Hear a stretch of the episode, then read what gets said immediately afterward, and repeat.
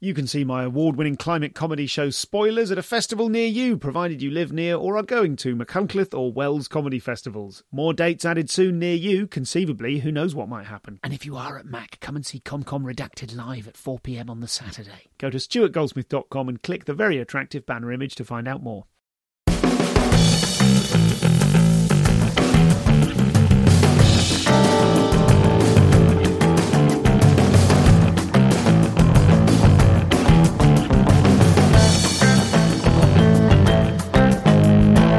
Hello and welcome to the show. I'm Stuart Goldsmith, and I have slightly lost my voice as a result of twenty plus hours of comparing and two sets at Glastonbury Festival. I didn't even go out and go hard and enjoy myself, and I was in bed by two o'clock in the morning every night, which at Glastonbury terms is very reasonable. More exciting stuff, including Boutros's first gig uh, to come. I will tell you all about that in the post-amble. But now I am so pleased to finally have had Alison Spittle on this show. She is such a wonderful guest. Such a tremendous comedian, and we are going to talk about her Edinburgh show Wet and why it's no longer simply about a fight during an acro aerobics class. And we're going to talk about we're going to listen I'm going to I'm going to content warning this in a sort of general way, because some horrible shitty things have happened to Alison and she's managed to make excellent comedy out of them.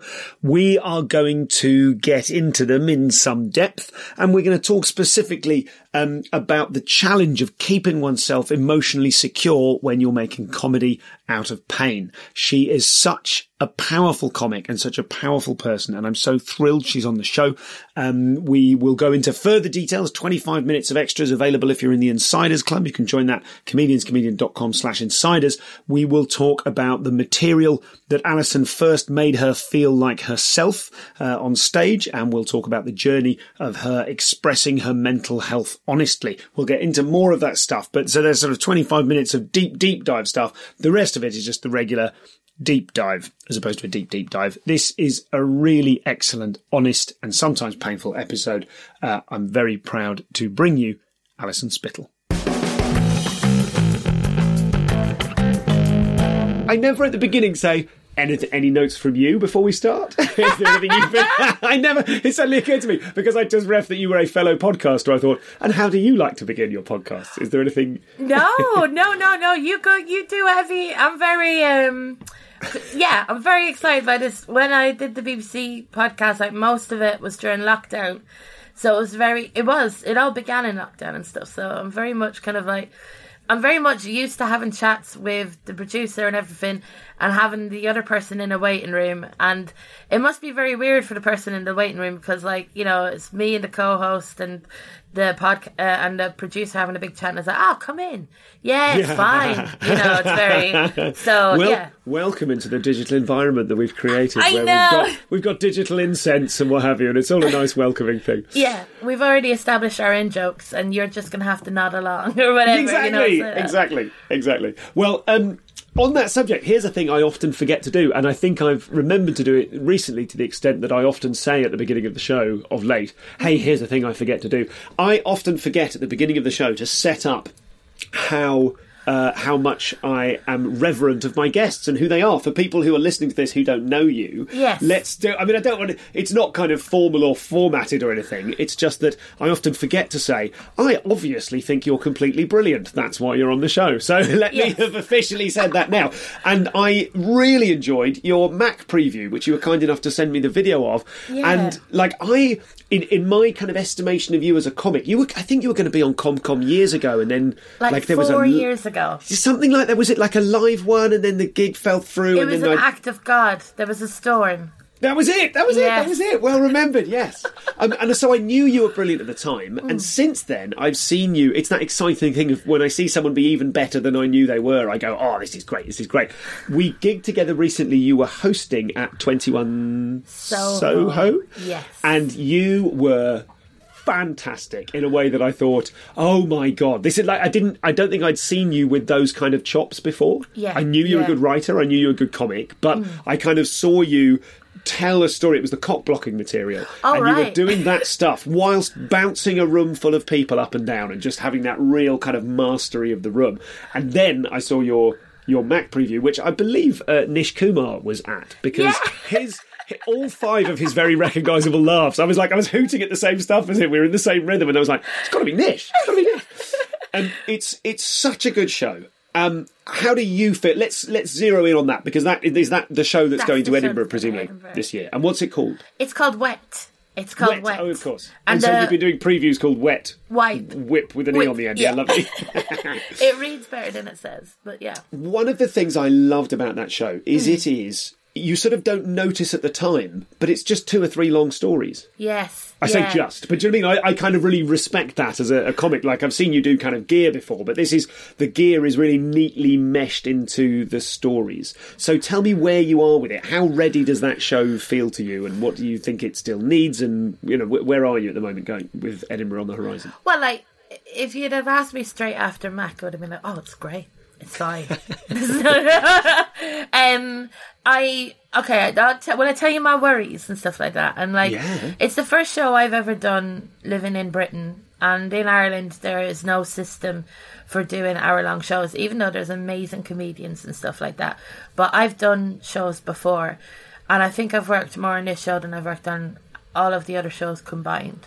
And I thought I'd worked hard on the other shows before, but it's actually, when you have the opportunity to be on the circuit to to preview stuff, um, and when the whole calendar and when everyone around you is working towards that one thing, you know, all your colleagues and everything like that, like, um, uh, it's, yeah, and everyday conversations are about Edinburgh. It's definitely uh, different for me this time. And it's very, it's very, um, I wanted to do, do this show before lockdown, and I, I it was because I... I, I I have this weird thing of I, I I'm a person that, when I first started doing comedy, I kind of was very young, and I'm and I'm a little fat short girl who like would have to get I D'd all the time to buy my, you know, fags and stuff when I smoked, and and um and I think I got a lot of comedy from uh, saying really dark things, because I liked Monkey Dust and all that stuff when I was younger. And um, and now I'm older, and uh, I've kind of got that out of my system. And with the shows, I was just like, oh, I got fifty minutes of material. Here it is. And um, and with this show, I thought, I went back to a tweet that went semi-viral in Ireland. And when I mean semi-viral, like one hundred people liked it. And I was like, I've never used that in stand-up before. And it was about seeing two women fight each other in aqua aerobics. And I thought, well, that's such a mad situation. And surely there must be so much that I can do on that. And um, and then, you know, the more you develop the show, the less and less that story became part of the show. But I had written all the blurbs to be about aqua aerobics. Ah, so, yeah, of course. I, I'm only remembering the blurb just now. Yeah, yeah, of course. Yeah. So I am in a bit of a, so I'm I'm a, I'm at a bit of a crossroads now at the moment, and it's like, um, because I have a director, and I've been talking to other people, other directors, and other, like my boyfriend is, uh, he's the director. Like he directed like my play and stuff, and.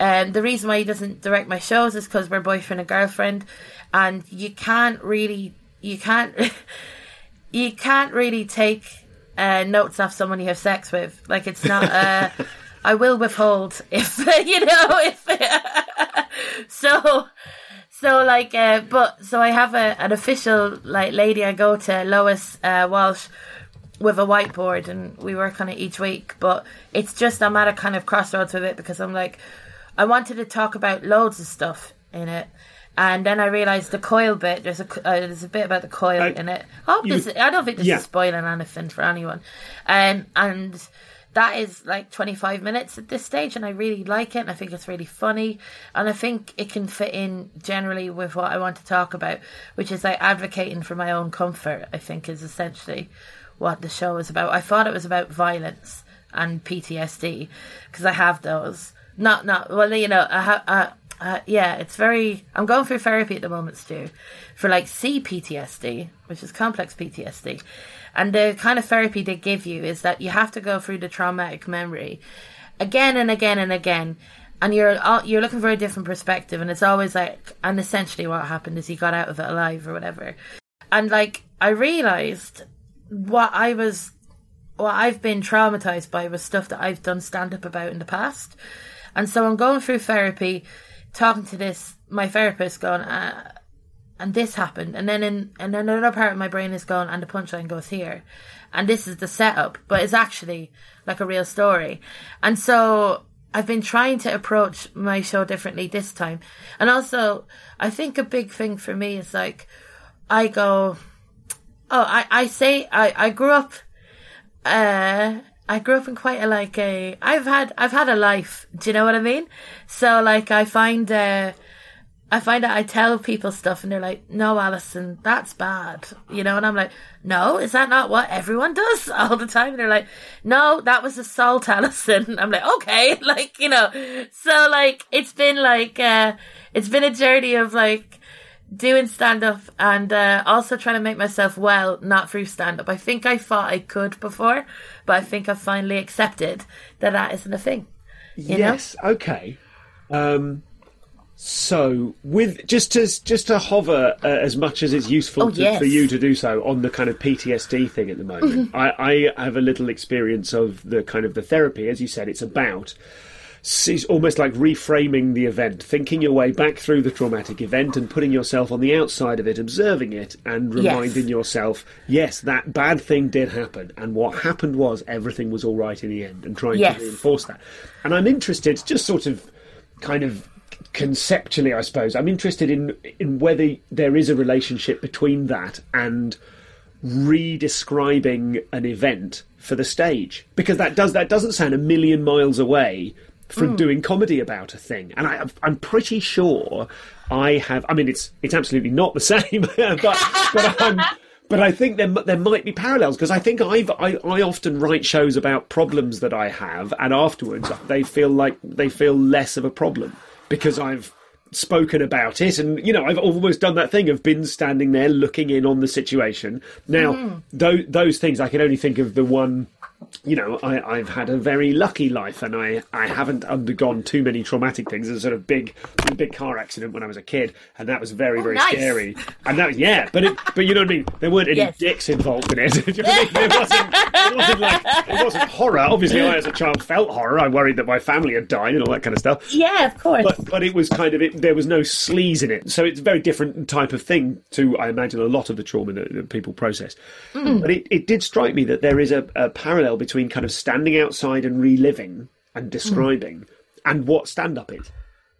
Yeah, I think there is parallels between that. And I um, I think like, so my relationship with therapy is like when I was thirteen years old, and I think I've said this loads of times, I actually did it in stand-up. It was like one of my first, I think it was like one of my first hours or the second hour, was that I just... I just was in the kitchen with my mum, and she had a potato, and I think the potato fell on the ground, and I had like some sort of, I had some sort of episode where I just like started punching this hot potato into the floor until like the, the it was a jacket potato, and it became like almost like a boxing glove, and I was just mashing it into the floor, and mum was like, what the hell is wrong? And I was like, I actually I actually don't know. I turned around, and then they got me into therapy. I was very lucky because I had like a mental breakdown when the economy was booming. It was like Ireland was doing great.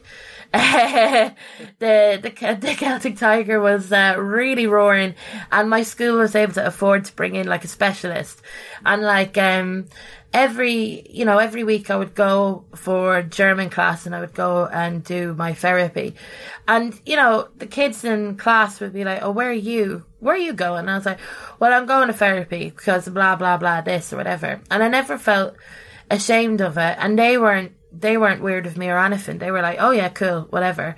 And I've always kind of like had that attitude then from then on, because, and also like where I grew up is a village. The village is lovely. I have no problems. I don't know why I'm preface. I'm prefacing it. This speaks volumes. Yeah. I have no problem. Very much have a lot of uh, problems with it. But like, you know, none that I'm like, you know, if you're listening to this and you're from my village and you're like, is it about me? Nah, let's say no. You're fine. But you approach me. It'll be grand. But I, um, I did grow up in like a, the, the society. I grew up in a council estate in the middle of a village. And it felt almost like, it felt almost like the world in a very smaller world. Like you just knew the way that things worked within the village, like, um, you know, uh, just like some friends weren't allowed to come to my house uh, because of where my house was, even though my, like, it really was fine. There was really no no big issues with where I lived.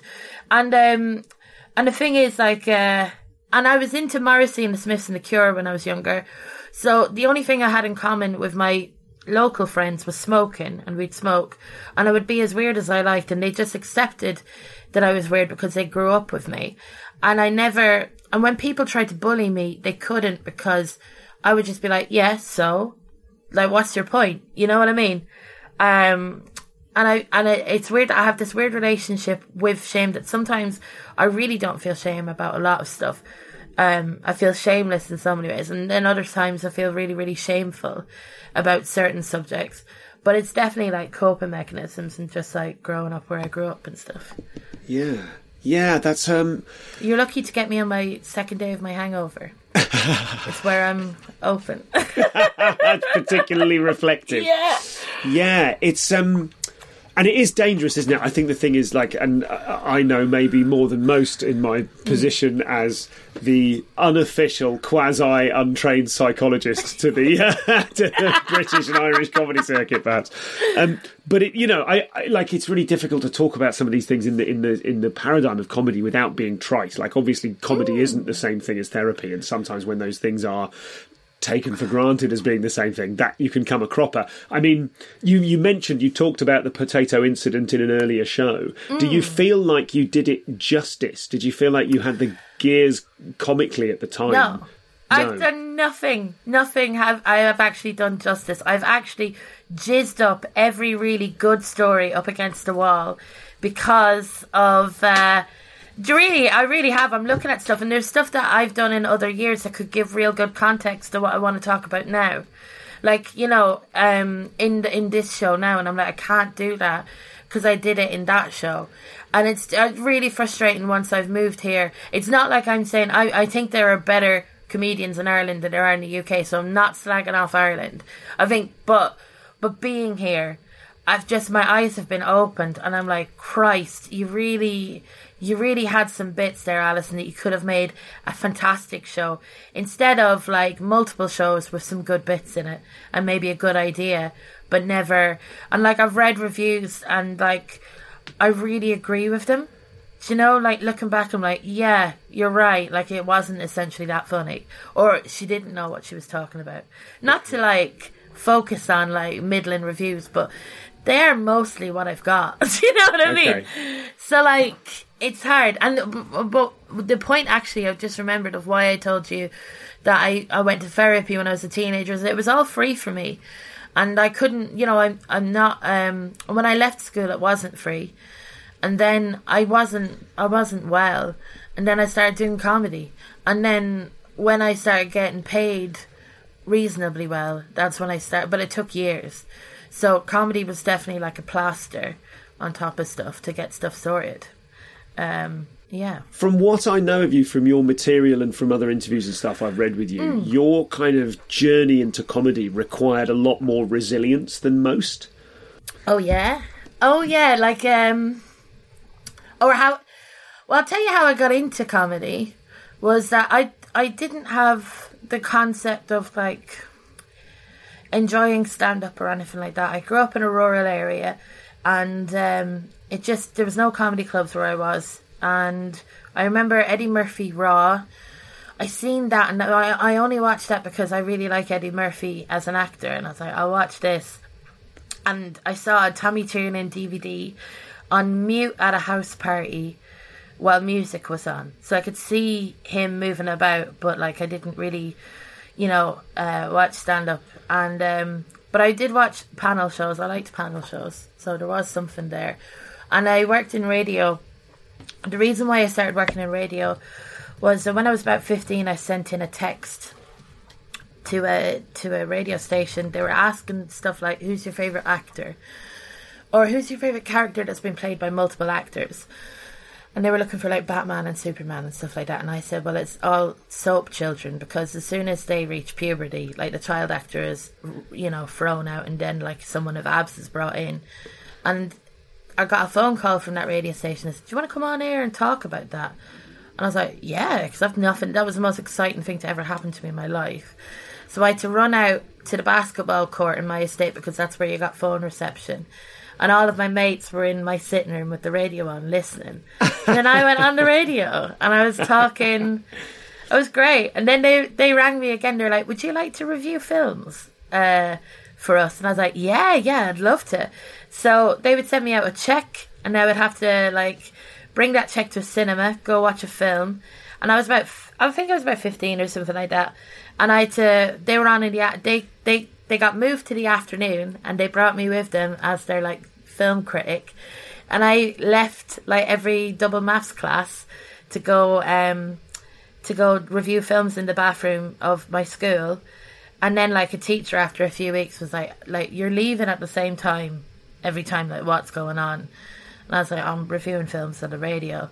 And then she was like, you could have just said, you know, this is not, you know, this is not a crime. Or I was like, okay, yeah, no problem. So I did that and I really loved radio and I thought I wanted to do radio. That was what I wanted to do. And I ended up getting work experience at a radio station where I had to shadow a D J. And we got talking during the songs and I did, do you know what? I told him about, like, he asked me, why do you want to get into radio? I told him that story and I told him about the soap thing. He's like, oh, come on and talk with me about the soap thing now after. And so I did. And then the breakfast D J came in and knocked in and said, Alison, do you want to come in earlier tomorrow and talk to us? And I was like, yeah, okay. And then I had a meeting with them. Um, and I thought it was because I libeled Ashley Cole on the radio. I was like really into my tort, like uh, libel law at the time. It was like a thing in college. Uh, but they said, "Do you want to? Have you got a day off? Like when you're going to college?" And I was like, "Yeah."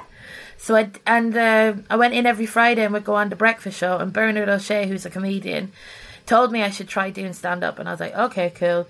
And then he said, "Well, I, I'm organising a gig, so like it's in two weeks. You got two weeks. You can write five minutes. Do your best joke uh, last. Do your second best joke first." And whatever you want to do in the middle. And I was like, okay. So I wrote in my notebook and I was like asking. Oh, then I then YouTubed comedy. So I was like looking up stand-up and uh, trying to, because I wanted to do it because the headliner was a guy called P J Gallagher who was on a hidden camera show at the time. And I wanted to meet him and tell my friends I'd met a man off the telly. And so I did the stand-up comedy to, to, to meet him. And I did, so I did the, I did the show and, um, I asked people for advice and lots of like, you know, I'm like nineteen or twenty. I think I'm twenty at the time. And, um, you know, all these older people were like, yeah, I've seen comedy and oh, some guy did some paedophile and suicide jokes and yeah, really turned the crowd. I don't like that. And for some reason I was like, oh, well, that's what I got to do. So that was like my first joke was like a really hack, very violent joke. Uh, and uh, and then a lot of anecdotes about my granny drinking. And that was my first gig. And you and you wanted to... Uh... You wanted to do that joke specifically because you'd heard someone doing material like that hadn't gone down well and yes. It turned the crowd. So what was that? What was that little kind of maverick instinct? I think it was like, I think it was, I think I thought I could do, I, do you know what it was? Do you know what it was? I had no intention of ever continuing to do comedy.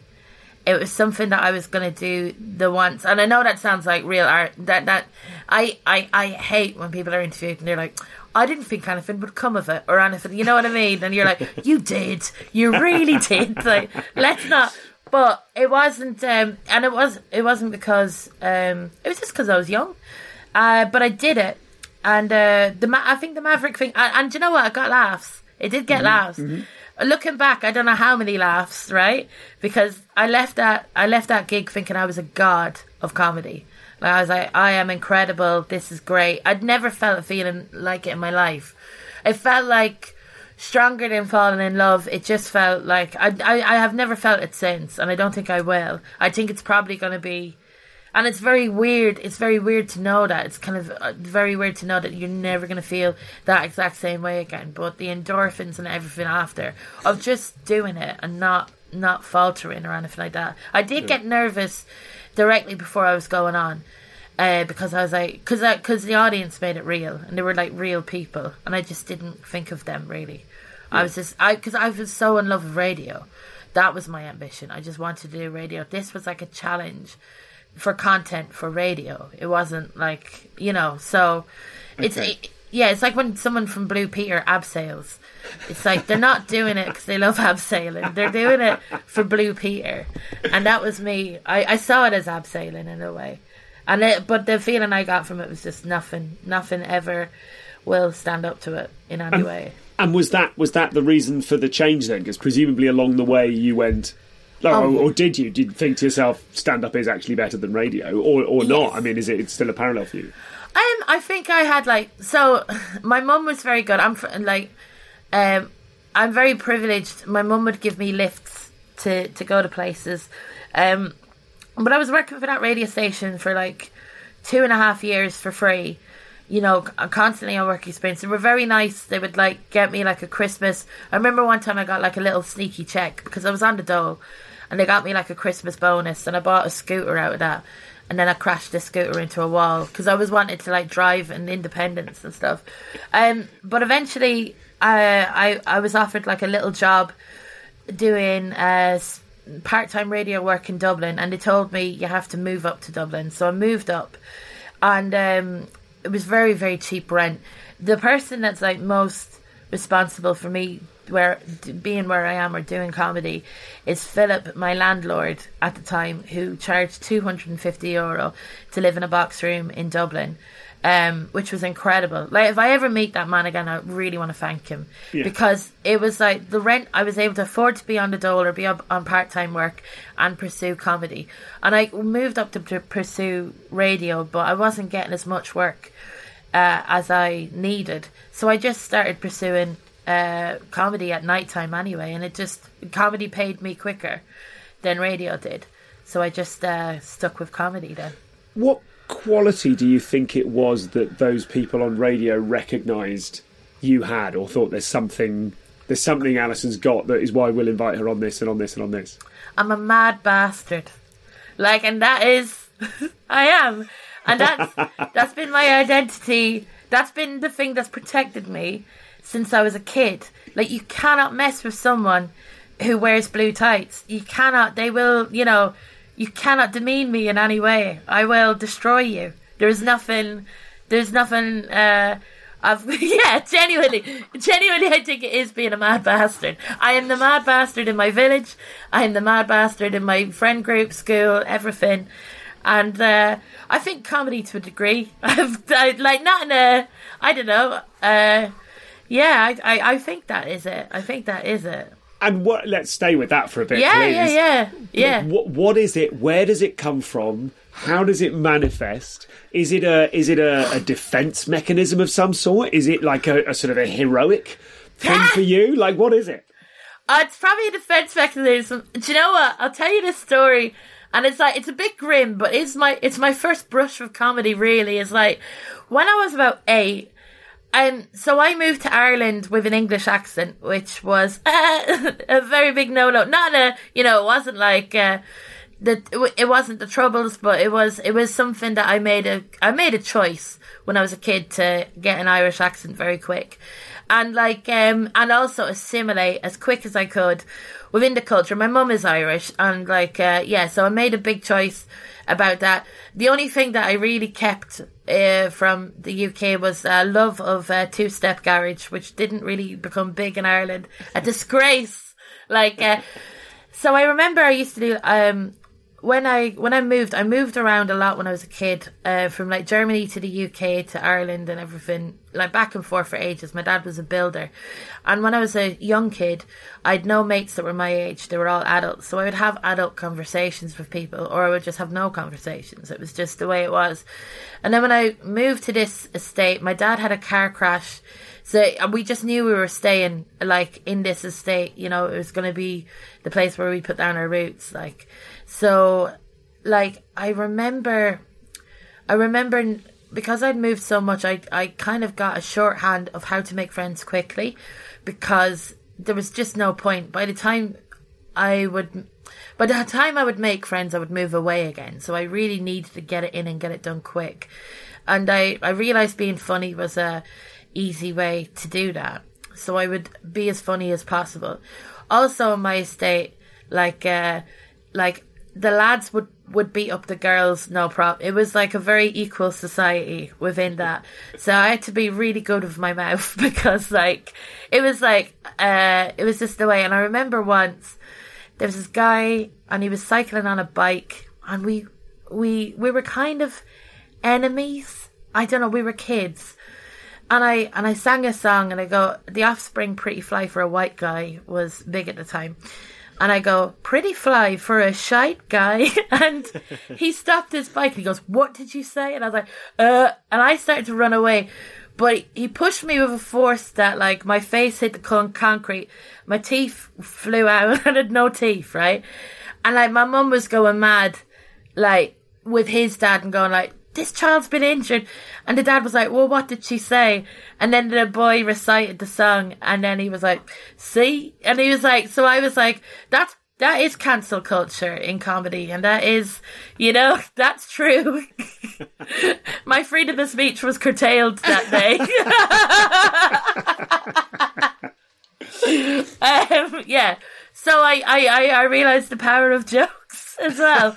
So well, I pa- knew... The power of jokes in that context was it got you hit. Yeah, yeah, it did, it did. But it's definitely saved me. It's definitely like... Like, uh, I, I, I definitely have got out of lots of scrapes through, like, uh, through, like, joking and stuff. And also going, this is silly. You know, like, I remember these girls... Uh, my friend gave someone a blowjob. This is years ago. And, like, he was a boyfriend of someone. And the girls were, like, from this from another town. Yeah. And and the girls came up to us in the disco. It was like, your friend's, like, you know, stolen my mate's boyfriend.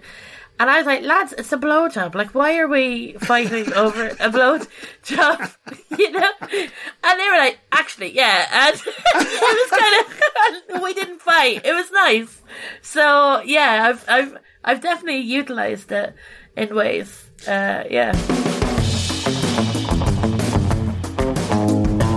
So this is Alison. She is just, she's just one of those people who is just like, she just has a shining light inside her as a comic and as a person. And uh, I'm so thrilled to have her on the show. We'll get much more into this conversation and you will continue, I imagine, to be furious that she has had to undergo quite so many hardships and...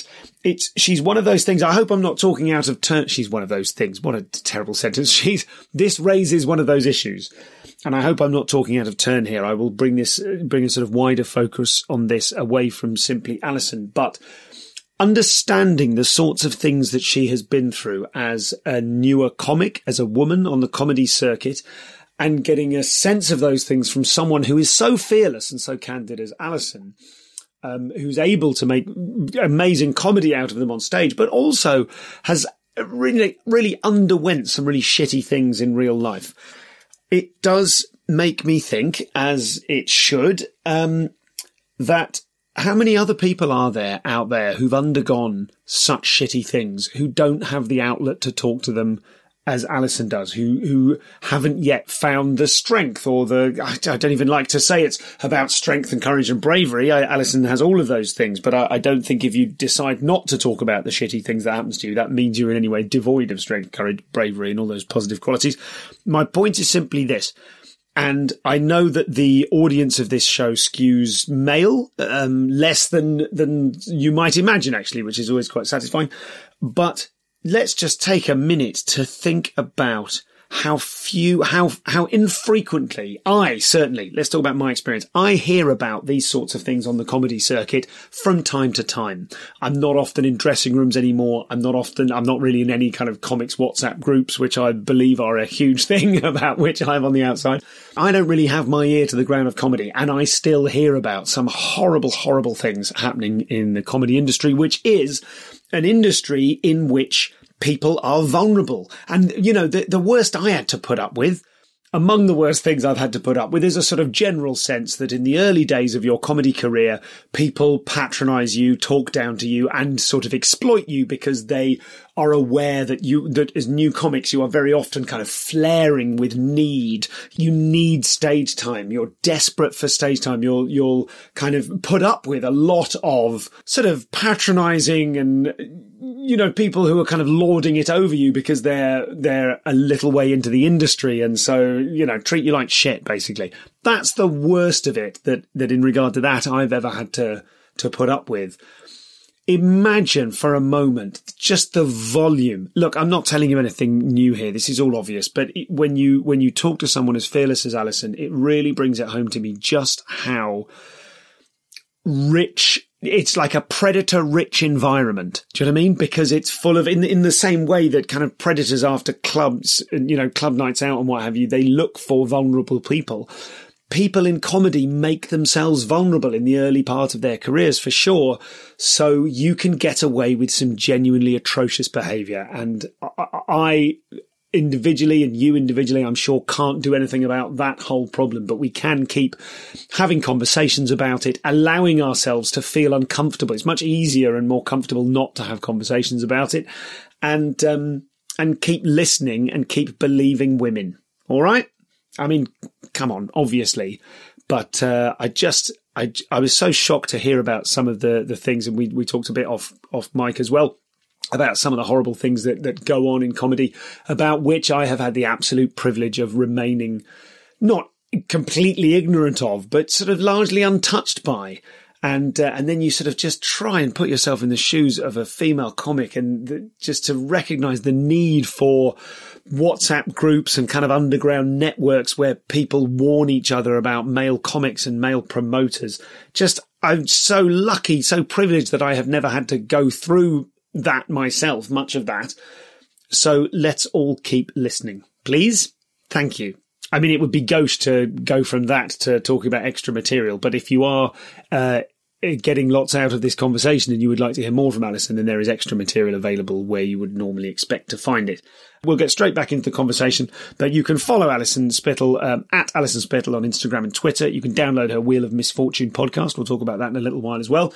Go to alison spittle dot com and you can see Wet at the Edinburgh Fringe. So, uh, I mean, I can tell you this now. It's tickets.edfringe.com slash what's hyphen on slash Alison hyphen spittle hyphen wet. But chances are you'll Google it. And I think that's probably easier. So with all of that in mind, cannot recommend this show enough. It made me howl with laughter. Let's get back to Alison Spittle. Flexibility is great. That's why there's yoga. Flexibility for your insurance coverage is great too. That's why there's United Healthcare Insurance Plans. Underwritten by Golden Rule Insurance Company, United Healthcare Insurance Plans offer flexible, budget-friendly coverage for medical, vision, dental, and more. One of these plans may be right for you if you're, say, between jobs, coming off your parents' plan, turning a side hustle into a full hustle, or even missed open enrollment. Want more flexibility? Find out more about United Healthcare Insurance Plans at U H one dot com. Join us today during the Jeep Celebration event. Right now, get twenty percent below M S R P for an average of fifteen thousand one hundred seventy-eight dollars under M S R P on the purchase of a twenty twenty-three Jeep Grand Cherokee Overland four by E or Summit four by E. Not compatible with lease offers or with any other consumer incentive offers. fifteen thousand one hundred seventy-eight dollars average based on twenty percent below average M S R P from all twenty twenty-three Grand Cherokee Overland four by E and Summit four by E models in dealer stock. Residency restrictions apply. Take retail delivery from dealer stock by four one. Jeep is a registered trademark.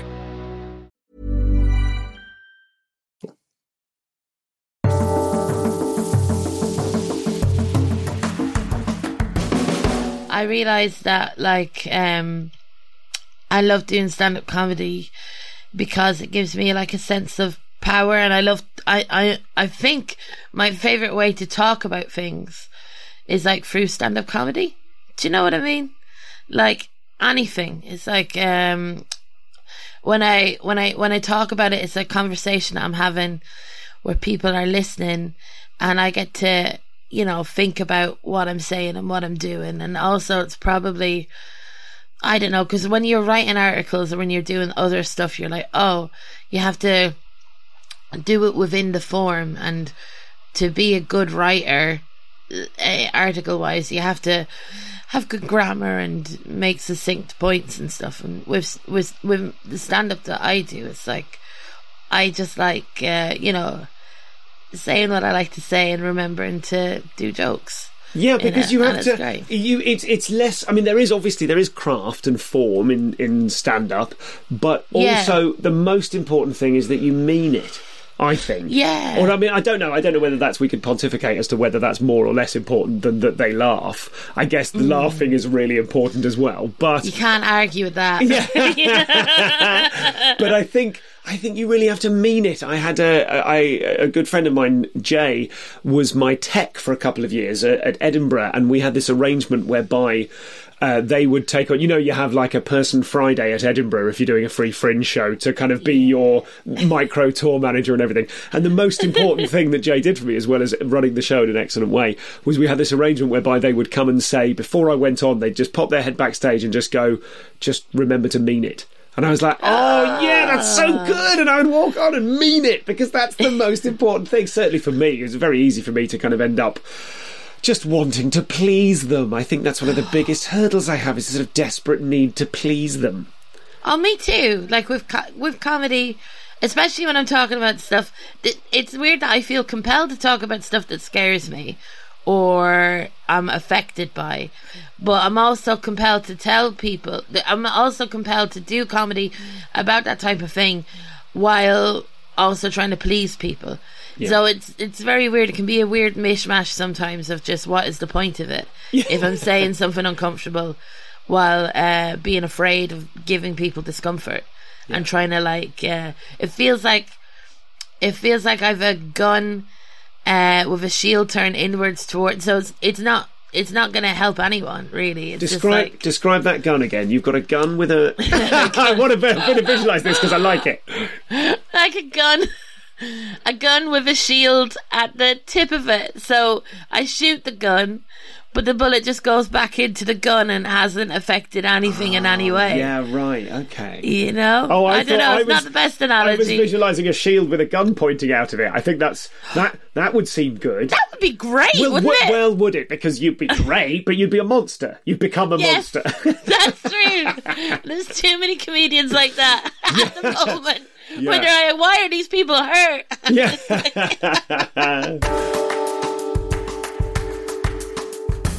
So, something that uh, I was alluding to earlier on is that from the content mm. of some of your material that I've seen, particularly this um, mm. the the show you did at, at Mac, um, yeah. is that I know you've been treated very poorly in comedy. Like you talk on stage about a specific kind of incident. Yeah, I do. Um, I think I think it's for me. Um, um, let's for me as a person. Um, for me as a person. Okay, so it's it's very strange because when I've been doing comedy a while, and um, I didn't understand. I don't think there are clear set out rules about how you go about doing comedy and dealing with people. And if someone was weird with me, I would just say it because I would be like, that person's very strange and that's very strange behaviour. And when I um I kind of found myself um you know, I started comedy when I was twenty-one and I was fresh out of like, I'd never been to a comedy club. I just had I was a I was a baby. I look back at myself and I was like, you were you were a very naive Uh, young young woman, and um, uh, yeah, I, I've had these like experiences with different people within comedy. I'd say about like I could count it on one hand, so it's not even that big. And I think, you know, I've been going at it a while. That I don't think it's uh, and it, I don't think it's a uh, and I know I'm qualifying this, aren't I? Everyone always qualifies stuff by God. You know, stuff happened to me, but not as much as other people or whatever. Mm. Um, I love doing comedy. It's my favourite thing to do.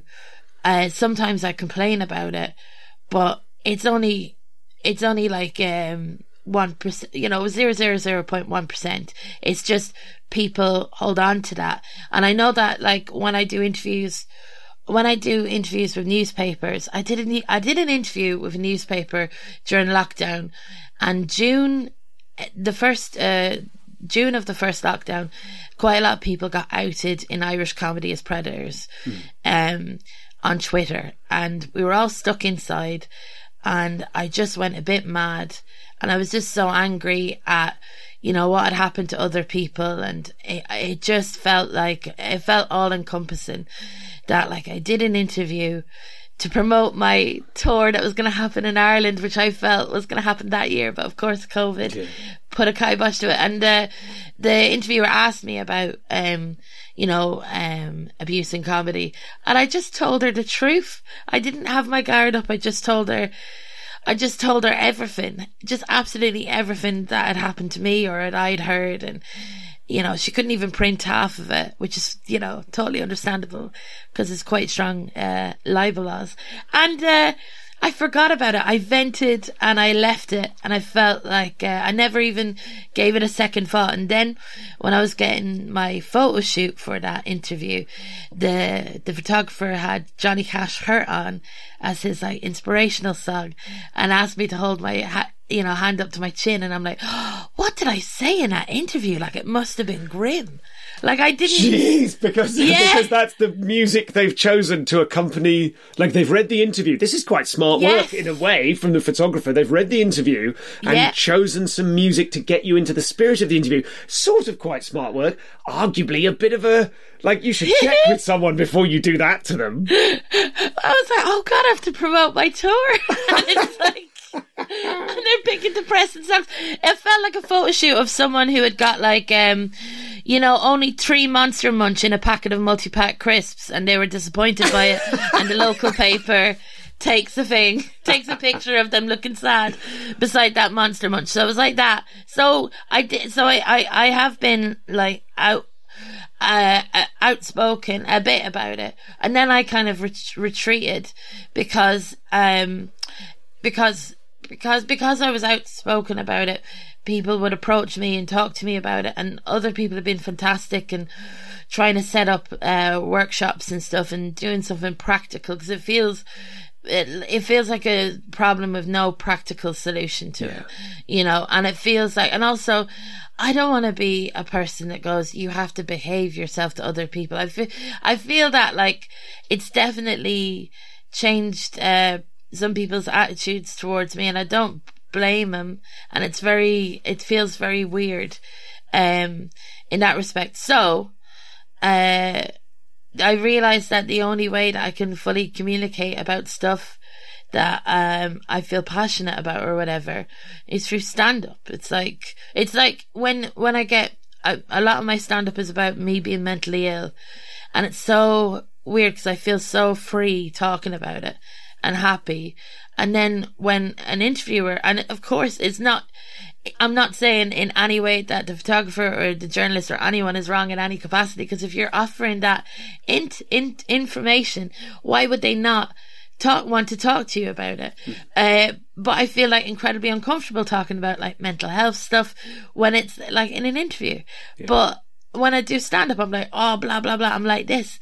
And um, I feel free when I do it. And I realise, like, I, I think I've realised that I should just talk to my therapist, do stand up comedy, and uh, yeah, and, and, and talk about, and, and I'm happy to talk about it with you in interviews and stuff. But it is, it's so weird, my comfort levels. Yeah. I've, I've fully realised, like, why I love comedy. There's, th- there's something about that, isn't there? I wonder if part of it is simply that the game of stand-up comedy is mm. like trying to make people laugh, you know, like trying to tell the truth, trying to, trying to be yourself, trying to make people laugh, if that is the kind of comedy one's into, uh, one practices. It's almost like the, because there is the, the, the mission of they have to laugh, it yeah. takes you out of yourself and lets you kind of take a step back from the stuff you're going through and be mm. able to process it differently. It seems like it's a very different, of course, it seems obvious to say, it's a very different situation talking honestly about your mental health to a therapist as yes. it is to a friend, as it is to an audience, because the audience, the fact of them jolts you out of it into a sort of, I'm now going to use my stand-up skills, which I've honed over the years to enable me to say things and chop them up and frame them and frame them for maximum comic effectiveness. Mm-hmm. Dramatise them, if you like. You're making those decisions in the moment. So, you're, but you're doing that with your real life and maybe stuff that you haven't yeah. finished processing yet. Oh, all the every show I've done, probably, yes, definitely including this show, I am talking about stuff that I haven't processed yet. But if it, this sounds, I maybe it's not healthy or whatever, but when I've processed it, I don't find the urge to to write about it. Yeah. Because it's it's been processed and it's done and it's a finished product or whatever. I've, but wait, when I do stand up about it, I, I've got like I've got like curiosity about why I feel this way, or is this normal or whatever. So when I do stand up about it, God, I just really I can feel it in my chest how much I love stand up. Like just talking about, it's the best thing that ever happened to me in my life. Like, like swear to God, it's brilliant. Uh, that's a bit. That's very sincere. yeah. Helen Bauer will be sitting at home listening to this, going, "No, stop being sincere." I know, and it's weird because, like, uh, uh, I hate sincerity in other people, but yet I can't help but be sincere myself. Well, there we go. It's a cage. It's a cage that we're it all is. in. Is it? I mean, one of the issues with working out stuff on stage, working through stuff on stage, yeah. is that, you know, they say, we, like in, in terms of like a breakup show, people sort of say, don't mm. do the breakup show until you're over the breakup, because then you can look back and talk about the stuff. That's one school of thought. Another yeah. school of thought is be in the middle of it, you know, be in the middle of it, work it out. It's raw, it's kind of less... Maybe less easy to make a Netflix special of, less easy to check, you know, chop it up and put it on the internet. But it, but it is still its own. Like there is value, isn't there? The act of talking about a thing to people. You know, there is a cross, there is overlap. You know, not stand up is not simply. It's a very broad church, isn't it? There's overlap between stand up mm. and theatre, and a one person show, and a monologue, and a conversation, and therapy, and all these other sorts of things. How do you safeguard yourself? How do you keep yourself safe whilst talking about something like this? Horrible perpetration, this horrible event that was perpetrated upon you by mm. an abusive person. Um, it's a it's a weird line. Like, uh, I think the thing I do when I approach, like, cause I'm starting to do it in club sets now. Uh, so this, this like, particular within, story, we're, yeah. we're being vague about we're, it for several vague, reasons, but, but yeah, yeah. In the, in my new show, Wet. um. I, which was originally genuinely about acroarobics, and now yeah, said, there's yeah. nothing. There was nothing about it in that now. I'm even going to cut. I did a preview yesterday, and I was chatting to someone. They were like, "Why do you talk about acroarobics for two minutes?" And I was like, "Because of a blurb. There's no other reason." But so then, that, I, then that's you know that's the great thing about stand up is the problems are material. So now you've yes. got your intro to the show. Here's why I won't be talking about acroarobics. Um, but like, uh, yesterday I was doing like a, a new material, like I was doing fifteen minutes at a night I was allowed to do like new material at, and I was doing, I was doing the last section of Wet, which is like, um, I want to make funnier and also, uh, make sure that I tell the story in a way that I don't, I feel, I feel okay with it, you know, um, cause there's a lot of stuff, I've done stuff, uh, stand-up wise, like about being robbed, about being flashed, and all these kind of things that definitely played on my mind. That now, and you are right about the school of thought thing. It's like now I look at it and I'm like, maybe I could have done this a few years after I was over it, and it would have been a better joke or whatever. But it's like I wanted to talk about that at the time. And with this element, it's about uh, the story is basically about a thing that happened to me when I. in my early days in comedy, and, and someone was quite like inappropriate, I would say. And, um, to do, to do that yesterday, I, I went up to the audience and I was like, I don't have time for you to trust me. So I'm just going to do this and you're just going to have to accept it. And they did. And I felt good about that. Like it was just like trying to get it done. Um, and I really, I really love how long I've been doing stand up that like, these fears that you have about, you know, you have to do a bit really good material at the start so they trust you, some old material, and then get into your new material or whatever. And it felt kind of like good, but I've totally, I think I forgot what question you were asking at the start there. I was, so we'll, well, I'll get a quick read. I was ta- I was talking about how you safeguard yourself, how you protect yourself emotionally when you are oh. working through stuff, whether it is simply you are kind of naked and wriggling like the nerve in a tooth. You just kind of go, yes. Whoop, this is it. We're just going to, you're going to go through this with me as I work it out. Or yeah. whether there is a way, because you have to do this multiple times, multiple nights, whether there mm. is a way of, and there may not be an answer to it, but I, you know, yeah. whether there is a way of, of kind of safeguarding your emotional core as yeah. you go through some difficult stuff in the pursuit of a story which is very funny. It's very, it's mm. a great bit. Do you know what I mean? Mm. Like, yeah, it's, yeah, it's much yeah. more than that. And I think yeah. by saying, you know, you, I think you you are. I think when you describe it as like someone said, someone did or said something inappropriate, I mean, that's the tip of the fucking iceberg. But, you know, yeah. we, we're not going to talk about necessarily the content of it so much as a horrible thing happened to you mm. and you talk about it in a very, you know, and you make it very funny and it's very powerful. Mm. We, presumably the audience need to know you're okay. Or do the audience need to know you're okay? But you need to know you're okay. You can't go on and do this night after night without making sure that you're okay. Yeah, I'm. I'll, I'll be totally honest with you. Uh, no, I haven't have any safeguards at the moment. I'm trying. I think that there was a thing of, I kept telling myself like years ago about. Wait there. I've got something in my throat. I definitely am not going to have. It's very embarrassing. Uh-huh. Um. Wait there. So, uh, no, I don't have any safeguards in. Um, I I started making money at stand-up and then started paying for therapy. And I kept thinking, like, one day I'm going to be fixed and then I can just do stand-up uh, without kind of talking about uh, traumatic things. Because, like, my podcast is about... Tra- originally, I was going to call the podcast Wheel of Trauma. Like it was, and I think a lot of my writing, everything, I did a play, I wrote a play, and everything has kind of been about like little nuggets of tiny bits of trauma that stick with me. That then it sticks with you long enough that you get to see jokes in it, you know, and it's like funny to me. And I remember when I was growing up and uh, something, something heavy enough happened. I'm so bloody vague about stuff.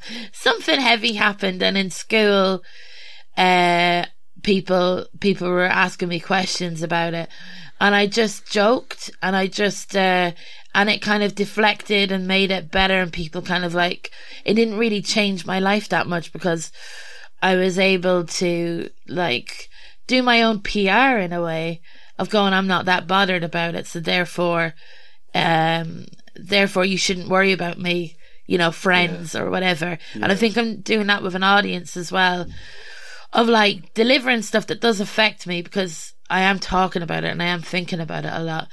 But it, it, it does feel like I treat an audience almost like a larger set of friends where I go, oh, I've had a breakdown, but don't worry because, you know, I found this aspect of it really funny or that aspect of it really funny. Um... So, yeah, so I think a lot of my stand-up shows have been like that before. But this one is like that, but with structure. So I'm very, I'm working hard on this and trying to get it ready. And I feel, I actually feel very proud of it. So it's kind of like, it's been, it's been nice. I don't know. I know one show I did. I think it was like Discovers Hawaii or something. I had a big, big, I had a big, big cry for the last seven days of it. And it was essentially because I was like reliving this memory of a man in my house, like who had broken in. And like, I, I, I think it was like because the end of the run was happening. And when I would talk about it, I wouldn't feel scared because it was a performance. So I was like, the performance is bigger than the memory itself. And I think I could see the end run with the with Edinburgh itself, and I was like, well, this is just going to go back to a memory and not actual uh, material. But I've been to therapy, sorting out that one. That one's great. That one's gone now. Do you know? that, that, that one's so gone gonna... now. That's great because that is a beautifully complete circle. I thought that when you first mentioned I started to make enough money from comedy that I could afford to go to therapy. And yeah. isn't that the dream? Isn't that yes. like the end the end of the movie of the archetypal, the hero's journey of stand-up? I, I made enough money from stand-up I could afford the therapy. And genuinely. Then... genuinely, because I've been in therapy since I was thirteen and I, I couldn't afford it when I was a young adult, and then I started doing stand-up. Stand up, and then you keep at it long enough you can afford to get that therapy. So yeah, there's a full journey. something you said earlier on, which is that idea about going back to old stories and feeling like you've used up things in previous shows where you yes. maybe didn't have the the wherewithal at the time or the experience, so that, you know, the, the tools to yes. get the most out of them. That's curious to me, because I think I, I, I totally know what you mean, but and I've had a sort of, I suppose I've felt the same thing, but it's interesting hearing it come out of someone else's mouth. Mm. Immediately I'd sort of go, you can do what you want. Comedy's the I one know. job in the world where you can do precisely what the fuck you want. I know, and the, you know, the room, it's not like I've done this to massive rooms. There've been like, you know, twelve people or whatever have been in the room listening to these anecdotes, and it could give, do you know what? if, uh, If I have to make a big change to the end of the show, maybe I'll I'll put in an old story to give the other bits context or whatever. Um, but yeah, there are bits. So I did a bit about being robbed, and that is what I'm going to therapy for. And like, I changed the bit because it wasn't palatable to audiences to hear. Like, so the man, basically, I came into my house and a man was upstairs. I was alone, and he came down. I didn't know it was him. I thought it was my landlady, but he came down with like a pillowcase over his face, and he had a knife. And oh in the show, God. I don't talk about the knife because I found I found that people did what you did there. Yeah. You know what I mean? And like, it was essentially about, the joke was that like, even though I was in this like very very scary situation, he asked me for car keys. And I babbled to him, and I was like, well, I tried to learn how to drive when I was fifteen, but I couldn't work the clutch. And like that, there was a, because he, he, I don't think English was his first language. So there was this like communication issue between us. And, you know, even though like he was communicating by having a knife, I was trying to like talk to him about my traumatic um, driving lesson when I was fifteen, and it was kind of like about that. And like, people were like, oh, but when I when I when I just didn't mention the knife, people were a lot more uh, accepting of it. Yes. And I get that, you know, because it's actually yeah. like, you know, sometimes I look back at stuff and I'm like, Jesus, Alison, did you have to tell him that? Or like, why can't you just, like, sometimes I do stuff and I'm like, uh, yeah, I don't know what the line is of like comfort, comfort for the audience, and I'll try and comfort them in different ways when I could just hold back bits of information would be better.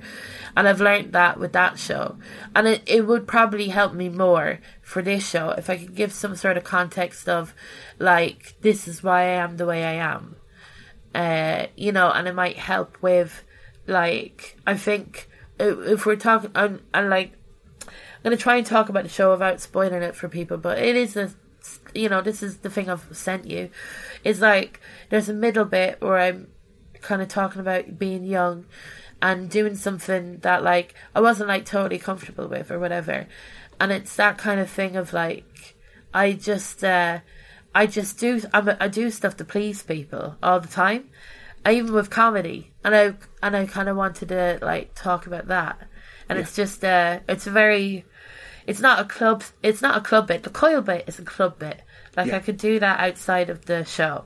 The other bits I can't. I've done it in Ireland. Like, I've got twenty minute slots, and I do it in Ireland um, when I'm headlining and stuff. Because there are people that come to see me, and that's very comforting to like be able to go, well, here's the bit that's not my club bit, and I'm trying to make it sharper. So here you are. Mm-hmm. Um. So yeah, it is. It is learning about like storytelling, but trying to like understand what deals are what I what details are actually important. And also, I shite on for a long time about stuff that isn't important to the story, and that has been a big issue with my with my with my stand up. Like, I I'm talking to you, and I'm saying like all of my flaws, but I do think I'm funny.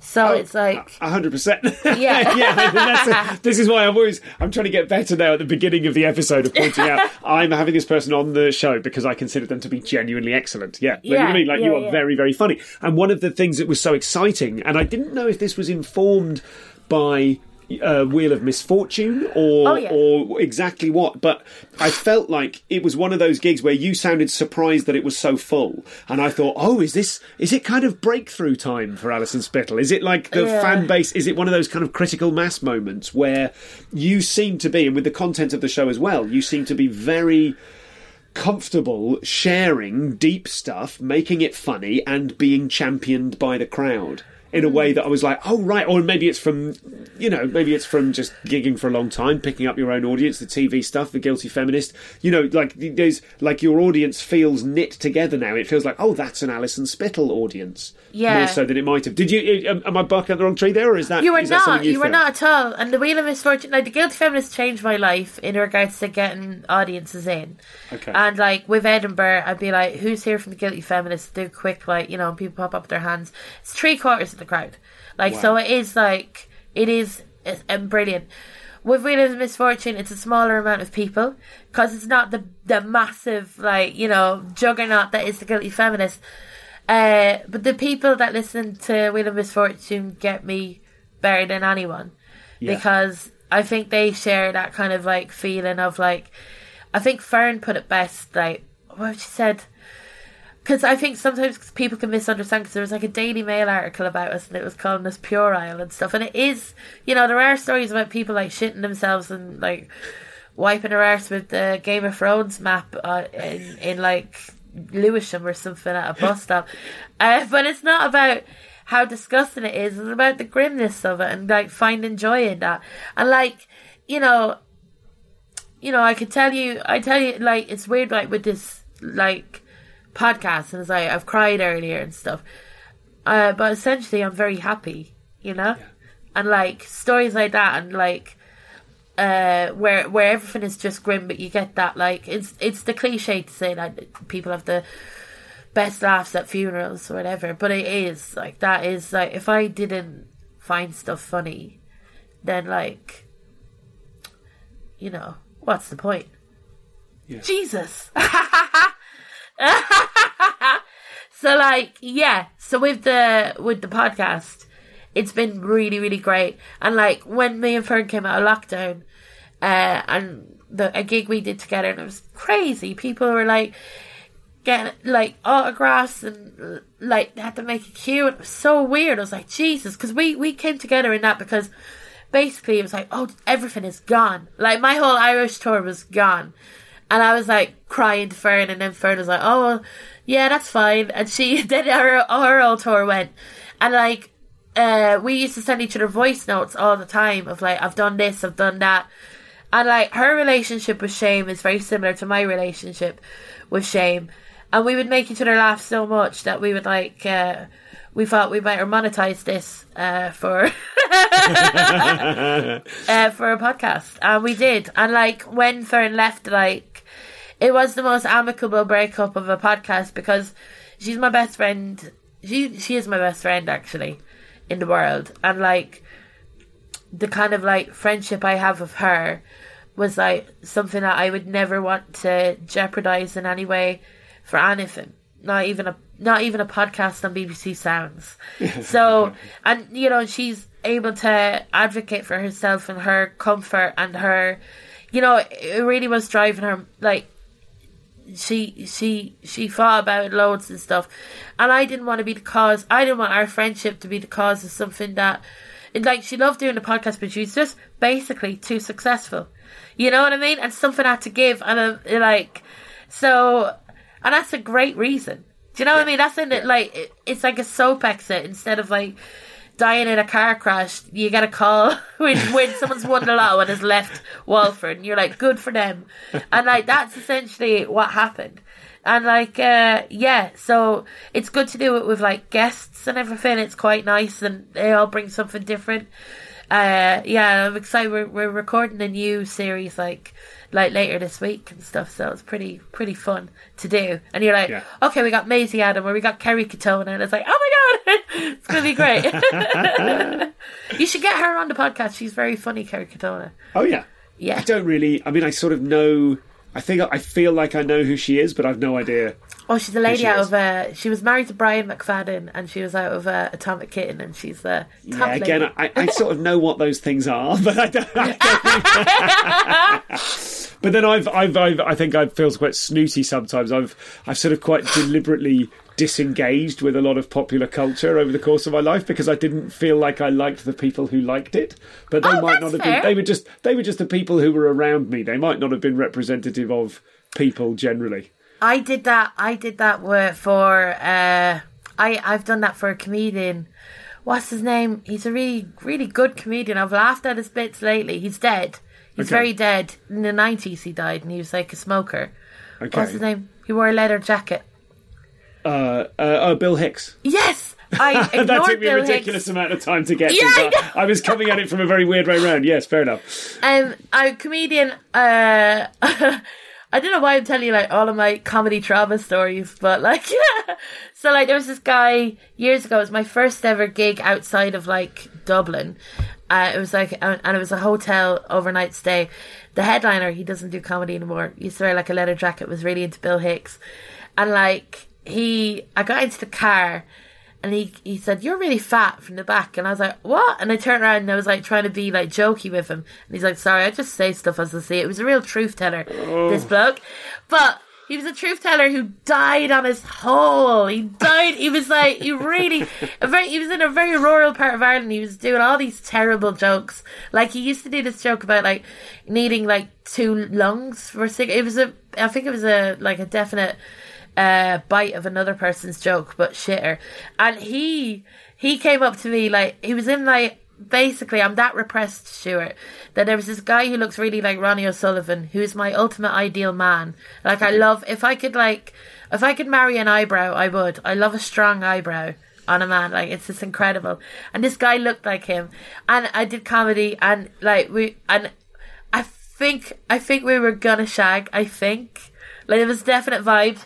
And, like, uh, I was very inexperienced and stuff, and I thought, well, if I invite everybody up to my hotel room, everybody would eventually leave. And then, like, me and this guy could do stuff. Um, yeah. But the, the the headliner, like, would not leave my bedroom, and he slept in one of the beds. And, like, it was so oh. funny, because the Ronnie O'Sullivan guy left, like, evicted at, like, five in the morning. And the guy w- tried to wake me up. He's like, "Alison, Alison." The headliner, he's like, "You're actually, you've got a beautiful face for a fat girl. Like, I just want to oh tell you that." And I was like, but like, he's not, he's not a person that I like, you know, need. It's funny. It's just very, it's just very, I don't want this the podcast to be like, like that everything. I don't want to be like, and this person did me wrong, and this person did me wrong. I, I don't but, think it comes across like that at all. I mean, all I'm thinking is like, I really, I, I sort of want to... Obviously, lots of new, newer comics and people who might one day be comics listen to this show. Yes, which is and it's the... really not like that. Like, genuinely, yeah, well, I'm very unlucky. Like, Well, it's I not... don't know. I don't know. I mean, I, I worry because I don't, like... I'm not exposed to a lot of this stuff, and I, you, obviously, the you know we, we hear the most awful stories because they you know they are themselves worth telling. It's like all the bad news in the world, isn't it? You know, the yes. bad news makes the front yes. page, but you know, obviously, this kind of stuff happens. Is there any way? Like, I often ask people, what advice would you give a younger comic? Like, what advice would you give to people listening to this and thinking, "Fuck, I'm not going to go near stand-up comedy"? Because Like, it, it, I hear these stories and I think we should just burn it down. This is unsavable. um, I think, like... I think, like...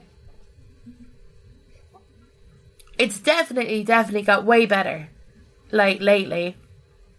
And it's because more women are doing it and stuff, and more people that are not white, straight men, to be honest. Like, uh, I'm not saying that... Yeah, I and I think if you're a white, straight man and you take offence to that, it's not you... I'm talking about, but it's like, I think it's like getting different people to do comedy. I think I definitely was like, uh, you know, because I was like very young when I started, and I was like very naive from the countryside and stuff, and just like, I think people thought that they could, I think people thought they could get away with it, because I think, I think I looked like a bit of a runt of a litter, and it was like, okay. it'd be fine.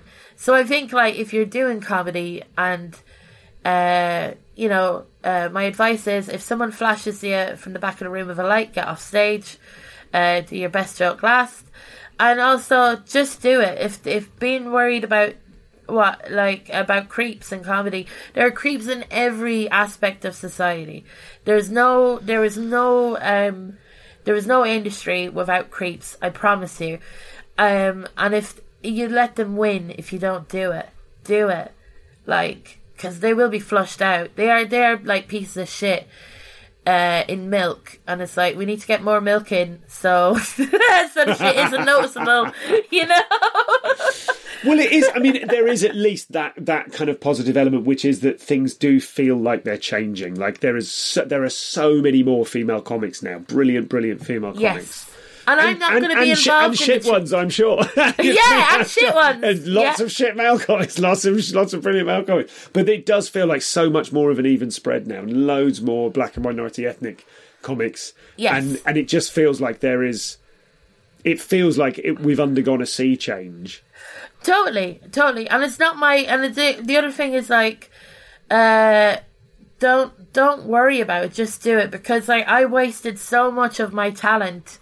and my time worrying about it. And like, no, don't do that. Like, just continue and do it.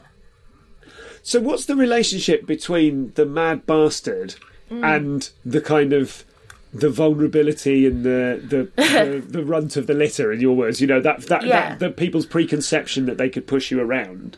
Yeah. What what's the what's that? What's that dynamic like? How do you feel more powerful or more vulnerable? I feel more powerful because, like, I feel like I feel like I definitely, when I was younger, changed myself to, like, assimilate into society. And then I was like, no, fuck that. Like, just don't do that because, like, you know, going the reason why I'm going through, like, P T S D therapy and stuff is to, like, you know, I've changed my life so much to facilitate my fears. And it's like, it's definitely like had a, a negative effect. And I don't want that anymore. And I don't want to be like, it's not helped me to be scared. It hasn't stopped bad things happening. It's so, it's just like, essentially, I just, uh, with comedy and with life, it's like I want to walk down the street late at night Uh, on my own and feel okay. I want to be in my house and hear a noise and go, oh, that's a mouse or something like that. Like, I want that. And I want to do comedy, and I am doing comedy in a way that I feel safe and I feel respected. And I think I was approaching stuff in a really weird way where I wanted... I thought I associated, like, respect with safety, I think. And, like, I can't control what people do. So I just have to keep doing it because, like, I won't... I think I heard... I think it's definitely probably Josie Long has said this because it feels like a Josie Long saying. And if it isn't, then I invented it and that's great. But something in the back of my head said J- Josie Long said this. I'm like, like, I won't let them take the whimsy from me. I think it's powerful to be yourself. And, like, you know, like... My mouth has gone all weird. But I'm proud of myself. I am. And, like, if I wasn't me, I'd be like, she's so cool. and, like... and, like, that's that's how I want to live my life, I think. Like, and I've definitely held it back. What's the worst piece of advice anyone's ever given you? Like, oh, what's, so what's much. A bit of, what's a bit of comedy advice someone gave you that you now realise was completely wrong? Oh... Oh, that women are women are your rivals, essentially. You know, like, when I... I did, did someone I'm say really that not, to you? Did someone, huh? give you? Did someone say that to you? Did they give someone you that Someone said advice? To me, you were the best female comedian on tonight. And I did... And I think it was, like, the second gig I ever did. And I did essentially go to myself for the first couple of years, I want to be the best female comedian. And that really... Uh, and I didn't meet many female comedians. Like, because we weren't on the same night. It's not, no, and it's no drag on anything. It's not like I'm going, back in my day, it was terrible or whatever. You know, it's just the way it was. Uh, and, uh, yeah, so that wasn't advice, but, uh, uh, but I did take that to heart a lot. And also I got told, like, I used to really, and like with the, sh- with the show and how I'm starting it now, it's like about how, like, I would hold on to compliments and stuff. And I think when people give me compliments of stuff, I take that as a, well, I must make that my whole personality then. You know, if you like that thing about me, well, then I'm going to do it way more. And uh, it's like, yeah, it's been a, it's been a weird, weird road. Like, I've definitely been an asshole. I feel like if I could go back with comedy, I wouldn't feel so threatened by people and actually, like, be fine about stuff. But I think I was, I was like a little rabid dog that was, like, looking for scraps. like of, of meat and just going, this is putrid meat, I will eat this meat and it'll be fine. And then I will be angry with other little dogs looking for the pieces of meat as well and bark at them. And it's and like if, such a... And if you, if you had like a friend, I was going to say, or a sister, and I suddenly remembered yes. I saw your sister answering back to a negative review under one of your YouTube videos. Did she? It's, yeah, she did. It's brilliant. Oh, oh my God, that's so nice. Someone said, she's not funny. And she's like, actually, she's my sister and she is funny. And I was like, that is, that is so great. Oh my God, because I don't look at my YouTube videos because I have like such a like... Uh, you know, because of that thing of, like, wanting to be liked or whatever. And when I did comedy, because I wasn't, like, big or anything, I would just get the reception from the crowd and I'd be like, oh, cool, I'm yeah. having a good time. And then, like, when you get up levels and stuff, you would have people commenting about you. Yeah. And, like, Jesus, like, I get a lot of shit that I ignore. Yeah, yeah, and yeah. It's good. You're but pretty that's so nice, my sister. You're pretty we... polarising. There's, in the comments, not, I mean, you're not polarising because the comments aren't worth anything, but what I mean is yes. there's loads of people who are like, she's absolutely incredible, and there's loads of really horrible, vulnerable men who are railing against the idea that you have the confidence to go on stage and be funny. Oh, man, yeah. It's so funny Don't when go I go near on... them. Oh, my God. Thank... Like, Jenny, and, like, I know... Uh, like definitely I, I I haven't I haven't thought to look on YouTube. Like if I want to bring down my self-esteem, I do look at myself on Twitter and see right. what people are saying, you know what I mean? But YouTube is a new um but with uh yeah, like there is a thing of like I think I was sad about it before, but it is going to be like every time I go on television, even if like I think some people are angry with me because I'm fat and I go on telly, and it's like I just uh, like I, I can't wait until it's quite a lot of weight to get rid of before I'm acceptable for you to be on the telly, for me to be on the telly. Probably take about two years for me to be acceptable to whoever's tweeting about me. And I can't wait that long. And I'm really not arsed. So, you know. But my point, my, the question I was going to ask when I mentioned your sister yes. was if there were a younger comic or a younger version of you that you could... that you could say, right, to avoid some of the difficulties I've had, to, or, or if not avoid yeah. them, but be be better prepared for them or able to sidestep them, what would that be if you could oh, if you could pass on that nugget? I think, like, if someone is slacking you off, it really is on them, and you don't have to... I think I... I think if I... When I had people slagging me off or whatever... I would go, well, obviously there's something wrong with me, so I have to, like, change myself in order to be acceptable to that person. But, like, you know, that that person is crazy. Like, why would you listen to someone who would take the, their time out of their day to do that? Like, they're as crazy as a person who, like, who bloody walks around with their trousers down on the street. They're both, like, weird, abnormal behaviour that you're just like, I'm not gonna, you know, I wouldn't, I wouldn't take... There, so I, I would say, like, you know, if someone's being a prick to you, uh, don't listen to them. Yeah, I don't. That's such a shitty piece of advice, isn't it? I don't know. I was, I, no, that's yeah. good. I like that. That's good. It's a good point. It's a good point. If someone's insulting you, it's more about them than you. It really that's is. That's a great. That's a it great. It really is, because I'm quite nice. Like, there's no reason. You know, I've programmed myself since a young age to be as un unhateable as possible. So, as a defense mechanism. So why, if you choose to hate me, it really is your choice. Like, you know, I feel, I don't know. That's a bit, is that weird? It is a bit. Uh, no, it throws up other questions that we don't have time for, but, uh, programming yourself, I know, I saw, I know what you mean. Programming yourself to be like, I think I've, I think, uh, I, I think of that in the way men dress, the way someone, uh, someone described men as having a uniform, and that's absolutely yeah. right. And it's, it's designed to not present a target for ridicule or attack. You know, yeah, that's, that's, that's what it is. Like, you know, men are vulnerable to attack in different ways and different types of attack than women a, a lot of the time. But, but I think. But I think uh, there is a, a fear of being laughed at by the pack and a fear of being held up to ridicule that makes most men dress as boringly as they possibly can. And it's easy yeah. to look at men and go, oh, they're really boring, they've got no imagination, uh, yeah. without necessarily going, oh, no, that's a, that's a tactic. That's a don't look at me, don't notice me, don't say anything about me, I don't want to be laughed at tactic. Oh, being laughed at is all right. Like, you should be... I'm, you know... I'm, I'm glad we got to that point at the end of my arguably mawkish what about menery, which no. I didn't mean it to sound like. No, genuinely, like, I care. I, I think I have an adversarial relationship sometimes with men on Twitter and stuff. Mm. But, you know, I I I love one of you, and like I I have I have relatives that are you, and like you are good. Essentially, it's not like yeah. I'm, and I'm, not, I'm not. Abso- I'm absolutely not trying to speak up for the adversarial men on Twitter so much as say I relate to that idea of programming yourself to be likable or programming yourself to yeah. be acceptable. Yeah, that's, they, they, uh, that's yeah. Fuck them. That's yeah. Are you happy? Uh no. I've cried for a majority of your podcast, though. um, it would be hilarious if I did say um. Honestly, honestly, I think I am. I think I am. I'm way happier. Like, yeah, am I happy? I mean, short answer, yeah. Uh, long answer, not all the time.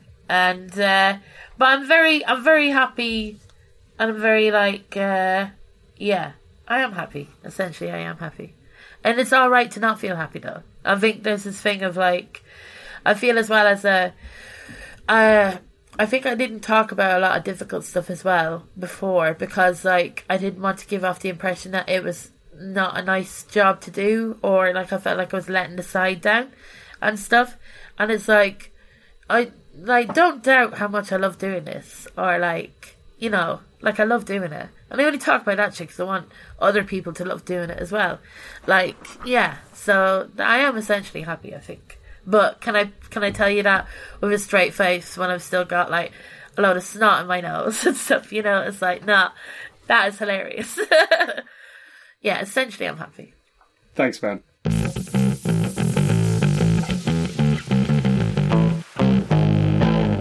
So that was Alison. Thank you, Alison. I really enjoyed that. And uh, we spoke to each other for ages and ages, and I enjoyed every minute of it. I, and I, I just am so grateful for...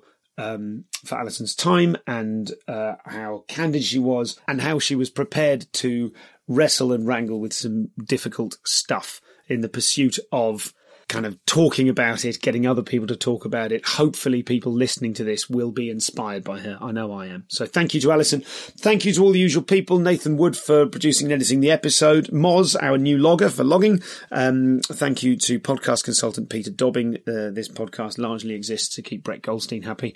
Um, and uh, uh, and that is that. You can get extra content, twenty-five minutes of extras, including the importance or not of doing reps in comedy, like exercise, repetition type reps. Uh, you know, reps of the circuit, we mean. Um, and we'll talk about the journey of Alison expressing her mental health honestly on stage. Loads of that available if you're in the Insiders Club, plus all the usual stuff, Q and A's with Nish, with Alfie, James Acaster, Fern Brady, plus the incredible Self-Help for Comedians special with Amanda Donnet, who I have not spoken to for too long, and we'll rectify that if you're listening. Amanda. Okie dokie, alison spittle dot com, search for her show Wet at the Edinburgh Fringe. My show is going to be at the Edinburgh Fringe. It's a work in progress called A Shared Illusion. So go to the Edinburgh Fringe website and, I mean, just click through a really confusing series of buttons or just Google Stuart Goldsmith Ed Fringe twenty twenty-two. That's got to be your fastest thing. Um, or no, you don't even need to do that. Go to stuart goldsmith dot com. I have just recently built a button on there which jumps out of you. I don't like a pop-up button, but this one's quite schmick, and um, and it jumps out at you. So go and be jumped out at. Um, Uh, I mentioned the socials earlier on, Instagram and Twitter. It's at Alison Spittle. I'm at ComComPod on Twitter and at Stuart Goldsmith Comedy on Instagram and TikTok. TikTok, who are sponsoring the High Street this year. They've got some massive sponsorship deal with Edinburgh. Ah, uh, that seems fine. Um, so you go to stuart goldsmith dot com, find out everything else you need to. And, um, and now I'll post Amble at you shortly and I'll tell you all about Glastonbury and the Bootross's gig. Then next week, I think we have Ria Lena, uh, which is brilliant. Then we have sh- the episode. I'm not referring to Ria as an object. Ria Lena, which is brilliant. An interview with Ria Lena, which is brilliant because she is brilliant. And then a superb episode as well with the fabulous Sean McLaughlin, which is good, which is a good comedian. Um, and then a couple more in the can to record soon. Very exciting. Goodbye, casuals. I'll post Amble at the Hardcore in just a second.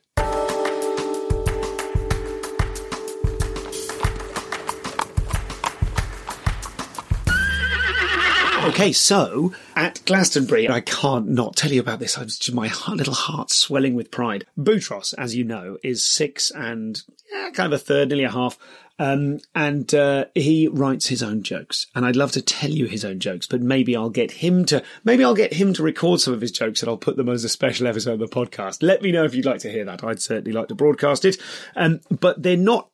I mean, listen, obviously I'm a father and my eyes are misted over with paternal pride, but also I just think objectively they're really good jokes. They're not just daft kiddie jokes. They are daft jokes by a six-year-old, but all three of them have got to- oh, wonderful. All three. That's his entire set. And he performed it at the Blunderbus. He got up at the, at, um, this is me saying Edinburgh. He got up at Glastonbury. Um, uh, Bob Slayer and Lucy Hopkins were there with the wonderful Blunderbus. And, um, they had a little kind of talent show thing going on, very casual, just a relaxed performance outdoors. Uh, and Boutros got up and did uh, all three of his jokes. He'd had a bit of a warm up. I'd got him on stage on the Sunday morning on the Summerhouse stage. And thanks to everyone at Glastonbury. A bit wider context, I had a banger gig um, uh, comparing the Astrolabe, uh, which was completely full. There was like two thousand people in there uh, because on the Thursday night, there's no, like, there's music on, but none of the massive stages are open. So the theatre circus fields are just rammed. And the Thursday night comparing to a literally packed tent for, I mean, hours. I was there from, I think, seven till midnight. Um, so, so much fun to do that. So thank you to Haggis. Thanks to Mick and everyone at that stage. Um, and also I got to perform later that night. I got to do one of the most, I think, I mean, I'm, I'm, I think it was one of the most impressive technical pieces of comparing I think I've ever done, where I had to walk on and tell a huge crowd of people who had been dancing to the Box Nine, what are they called? Box Nine Light Line Band, which is kind of, if you've seen Feeding the Fish, that, this is not, I mean, I don't know if Feeding the Fish is a point of reference for most of you. They're a juggling act who got in early doors twenty years ago with synchronized light stuff on their props. And, well, Box Nine are um, people who do something similar with, but with uh, drums and brass doing dance anthems. So just this huge kind of amazing musical and visual onslaught. And the place was absolutely jumping. And I had to go on as everyone, as they left and everyone was like, one more song, one more song. I had to go on and say, A, not one more song, that's over. Booed by everyone, and B, we now have to perform an incredible kind of like a semiotic gear shift and get you in the mood for a comedy hypnotist. And I managed to pull that off. I was just so on it. I managed to convert a crowd of dancing people into staying, sitting down and watching a comedy hypnotist and having a great time. That was Misty and the Sandman. Apparently I didn't see much of them, but they were very, very good. So thank you to that lot. Then I did hours and hours at the Summerhouse stage, thanks to Ed Petrie, the regular compere of that stage, and also Jess, who stage manages it. Um, And um, uh, Liam as well, and, and the Els and everyone else backstage that looked after me there.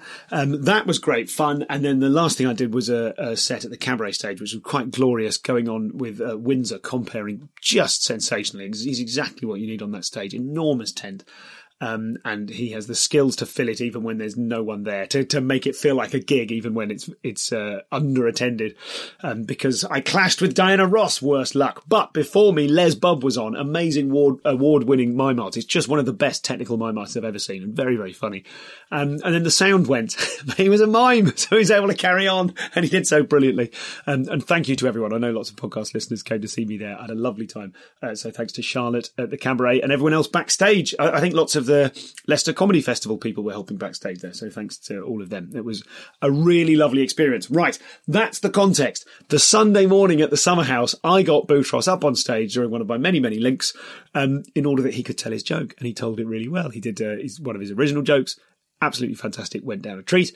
Um, and then later on, I think the previous day he'd done a stand-up workshop with with some, I don't know who, I wasn't there because I was working so hard, I didn't get to spend all that much time with him. Then we went to the outside circus stage where brilliant Annabelle Holland was warming up for Fail, Fail, Fail, Win, which is uh, Marky J and Los Because doing this. I'm just reffing loads and loads of stuff here. They were doing an amazing circus show. It's kind of fire, and it's like a multiple, like an eight plate, plate spinning husband and wife act, which was very like a contemporary husband and wife act when they were talking about therapy and getting along with each other. Brilliant. Um, and before that, Annabelle was warming up, comparing, and she got um, uh, a few children out the audience, including Boutros, and got him to do his joke. And it was a joke I hadn't heard. And I just want to tell you about that moment, because that moment was me hearing what I knew was an original joke, because it, it made sense in a very him kind of way. It was a very wonky, funny way. I'd love to tell it to you, but I'll let him do that in his own time. I'll, I'll see if he minds me posting the video somewhere. Um, so he told his joke and I hooted with laughter because I was hearing it for the first time live on stage. I cannot tell you how it made me feel. Now, if you remember Ginger and Black, who are contemporaries of mine, sort of gigging sort of a comedy award kind of early doors, open mic gigs at the same time as me, both went on to fabulous things. They had a joke about how this kid was going to be forced to grow up and go to military accountancy school. And this is my point. I'm not, I don't wish for a life in comedy, uh, all those roads and uh, all the heartache. I don't want that for the Boutros. He's going to military accountancy school as soon as he's old enough. But um, so I'm letting him get it all out of his system just now. That's how I'm framing it mentally. Um, he did this this little kind of get up and do a bit as as a kind of compare thing. And then once he'd done that, he had three gigs under his belt. And then he went and did an actual gig. He did all three of his jokes. He was so brave and did this wonderful kind of six-year-old thing of like he'd, he'd sort of stand ready, kind of frozen. And then time for it, they'd pass in the mic. And then he'd do a feed line, and then he'd stand frozen, kind of staring into space with his mouth half open while he waited for them to repeat the feed line. And then, you know, what do you call her sort of thing? Uh, and then he'd do the punchline, and he did that all three times. And my God, my heart. Oh, my God. It was just so, so lovely. And I should say uh, it is impossible to end this story about how well he did without taking a leaf from the uh, Alan Partridge uh, audio book, the first one. Um, the which was I can't remember what it's called, um, but uh, wonderful, wonderful audio book where he does an entire chapter on the birth of his son and then finishes it with, uh, and then a few years later we also had a girl and I experienced similar feelings. So I I've kind of barreled into that um, because obviously I'm telling you a story at length about specifically one of my children. Um, the other one is also excellent, but as yet not a comedian. So well done, mate. Well done, Boutros. Um, thank you for listening, everybody. T- two absolutely corking episodes, Ria Lena and Sean McLaughlin, coming up soon. Um, and then uh, we've got, and I, I'm just, because you've listened this far, I feel like I should tell you, but um, I'm not going to, because every time I tell you something that isn't already in the can, it goes pop for some reason. So you'll have to wish. Bye for now. Oh, and uh, not bye for now. Come and get some Edinburgh tickets in. I've really got to start promoting it properly, which I never do. Um, we've sold a decent amount. We need to sell more. It's only a week. The room is far too big. please, please come and see me do new material. stuart goldsmith dot com or comedians comedian dot com both have a link on them. All right? Bye for now. For now.